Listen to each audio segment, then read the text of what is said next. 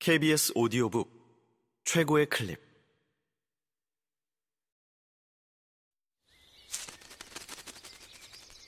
KBS 오디오북.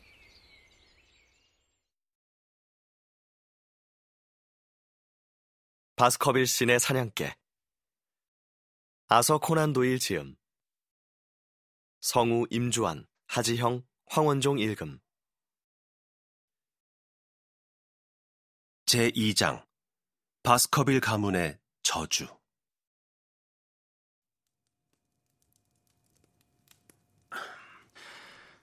편지를 하나 가져왔습니다. 제임스 모티머 박사가 말했다. 방에 들어오실 때부터 봤죠. 홈즈가 말했다. 손으로 쓴 오래된 문서입니다. 음, 18세기 초에 만들어진 것이군요. 위조된 게 아니라면 말입니다. 아니, 아, 도대체 어떻게 아신 겁니까? 말씀하시는 내내 편지가 조금 삐져나와 있어서 관찰할 수 있었습니다. 10여 년 오차 범위 내에서 문서의 작성일을 추측할 수 없다면 전문가라고 할 수 없죠. 아마 그것을 주제로 한 저의 작은 논문을 보신 적도 있을 겁니다. 편지는 1730년대 것이 아닌가요? 정확히 1742년에 쓰인 것입니다. 모티머 박사가 안주머니에서 그것을 꺼냈다.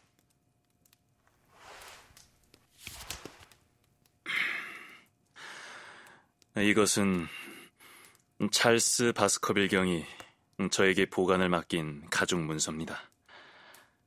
찰스 바스커빌 경은 석 달쯤 전에 갑작스럽게 비극적인 죽음을 맞으셔서 대번셔가 발칵 뒤집혔죠. 저는 그분의 주치일 뿐 아니라 개인적으로 친구이기도 합니다. 그분은 강한 정신의 소유자이자 판단이 빠르고 현실적인 분이셨습니다. 아, 저도 그렇지만 상상력은 부족했어요. 그런데도 바스커빌 경은 이 문서를 심각하게 받아들이셨고 결국은 자신에게 다가올 바로 그런 결말을 예상하고 있었습니다. 홈즈는 손을 뻗어 문서를 집어 자신의 무릎 위에 놓고 폈다.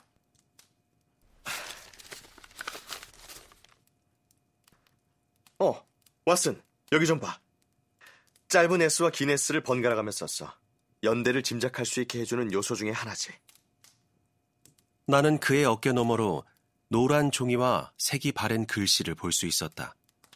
머리 부분에는 바스커빌 저택이라고 쓰여 있었고 아래쪽에는 흘림체로 1742라고 쓰여 있었다. 음, 무슨 진술서 같군요? 네. 바스커빌 가문에 내려오는 어떤 전설에 대한 설명입니다. 저한테 자문을 구하시려는 문제는 전설이라기보단 훨씬 근래의 실용적인 문제에 대한 것인가요? 네. 아주 최근의 일입니다. 실제적이고 심각한 문제고요. 24시간 내에 결정을 내려야 하는 일입니다. 하지만 이 글이 길지도 않고 또 결정 사항과도 밀접한 관련이 있으니 허락하신다면 읽어드리겠습니다. 홈즈는 그러라는 듯 의자에 등을 기대고 양손에 손끝을 맞댄 채 눈을 감았다. 모티머 박사는 문서를 불빛 쪽으로 돌리더니 고음의 카랑카랑한 목소리로 흥미진진한 옛날 이야기를 읽어내려갔다. 바스커빌 신의 사냥개의 기원에 대해선 많은 얘기들이 있다. 하지만 나는 휴고 바스커빌의 직계 후손으로서 이 이야기를 아버지로부터 들었고 아버지께선 할아버지께 이 이야기를 들으셨다. 그러니 나는 여기 적는 그대로 그 일이 일어났었다는 완전한 믿음을 갖고 이 글을 쓰는 바이다. 죄를 벌하는 정의의 신은 또한 가장 자비롭게 죄를 용서하기도 하신다는 것을 그리고 기도와 회개로서 끊을 수 없을 만큼 무거운 악연이란 없다는 것을 내 아들들이 믿어 주었으면 한다. 이 이야기를 전하는 것은 과거의 결과를 두려워하라는 뜻에서가 아니다. 이 이야기를 통해 우리 가문이 고통받았던 통탄할 욕정에 다시 사로잡히지 않도록 교훈을 얻으라는 뜻에서다. 청교도 혁명 시절에 대해 알아본다면 그 당시 바스커빌 영지를 지배한 사람은 휴고 바스커빌이라는 것을 알게 될 것이다. 청교도 혁명 시절에 대해선 클레 런던 경이 쓴 역사를 꼭 읽어보라.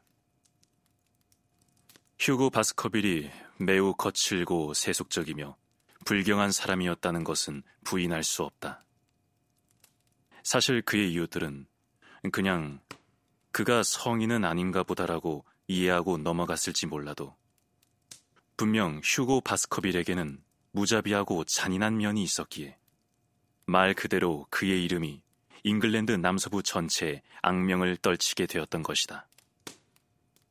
그런데 이 휴고 바스커빌이 근처에 살던 소지주의 딸을 사랑하게 되는 일이 벌어졌다. 이렇게 어두운 열정에 사랑이라는 아름다운 이름을 붙여도 될지 의문이다. 그러나 조심스럽고 참하기로 소문난 젊은 처녀는 휴고 바스커빌의 악명을 들었기에 줄곧 그를 피해 다니려고만 했다. 결국 성 미카엘 축일에 사건은 벌어지고 말았다.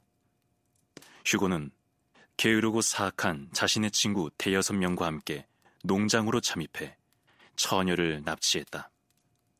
그녀의 아버지와 오빠들이 집에 없다는 사실을 잘 알고 있었던 것이다. 휴고 일당은 그녀를 바스커빌 저택으로 데려와 2층 방에 가두고는 밤마다 늘 그랬듯이 진탕 술을 마시기 시작했다. 아래층에서 들려오는 노랫소리, 고함 소리에 섞여 드는 욕설을 듣자 2층의 불쌍한 아가씨는 기지를 발휘해야겠다고 마음먹었다. 휴고 바스커빌이 술에 취했을 때 나오는 욕설의 수준이란 말하는 사람이 혼비백산할 정도였다고 한다. 겁에 질려버린 아가씨는 끝내 용기 백배한 사내들도 못할 일을 감행했다. 남쪽 벽을 따라 자란 담쟁이 덩굴을 타고 처마 밑으로 내려와 황야 건너편에 있는 집을 향해 뛰기 시작한 것이다.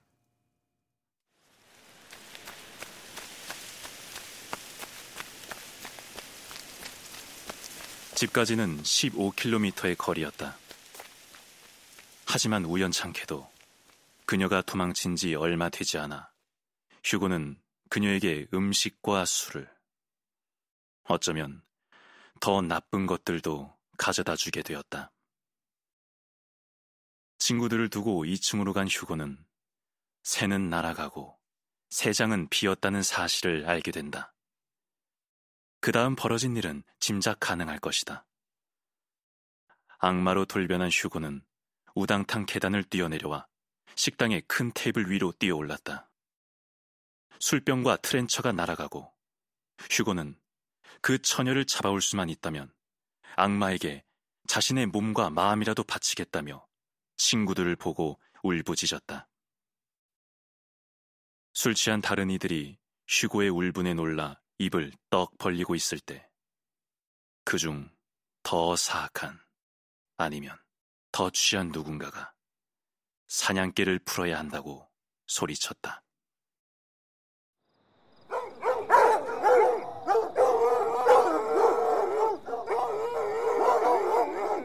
그러자 집 밖으로 뛰쳐나간 휴고는 마부에게 안장을 얹으라고 소리를 지르고 사냥개들을 풀어 그녀의 스카프 냄새를 맡게 했다. 휴고는 사냥개들을 일렬 횡대로 세운 후 출발시켰다.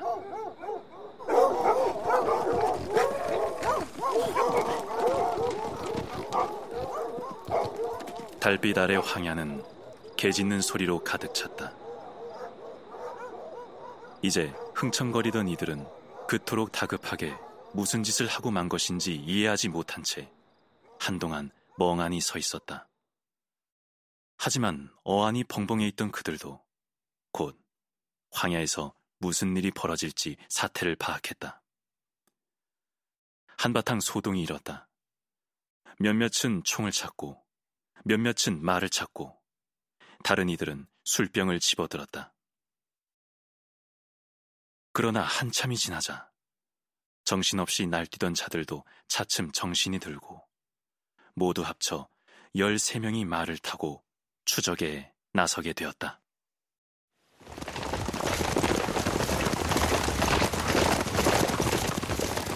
머리 위에선 달빛이 환하게 빛나는데 일당은 일사불란하게 말을 몰고 처녀가 집으로 가려면 거쳐갈 수밖에 없는 길을 따라갔다. 2, 3킬로미터를 지나자 황야에서 밤을 지키고 있는 양치기를 만났다. 일당이 자신들의 사냥감을 본 적이 있느냐고 소리를 지르자 소문에 의하면 겁에 질린 양치기는 말도 제대로 못하고 다만 불쌍해 보이는 처녀를 본 적이 있다고 사냥개들이 뒤따르고 있었다고 겨우 내뱉었다고 한다. 그런데 다른 것도 봤어요. 라고 양치기가 말했다. 검은 말을 탄 휴고 바스커빌이 저를 지나쳐 가고 나서 바로 뒤에 꼭 지옥에서 온 것 같은 사냥개 한 마리가 조용히 그를 따르고 있었어요.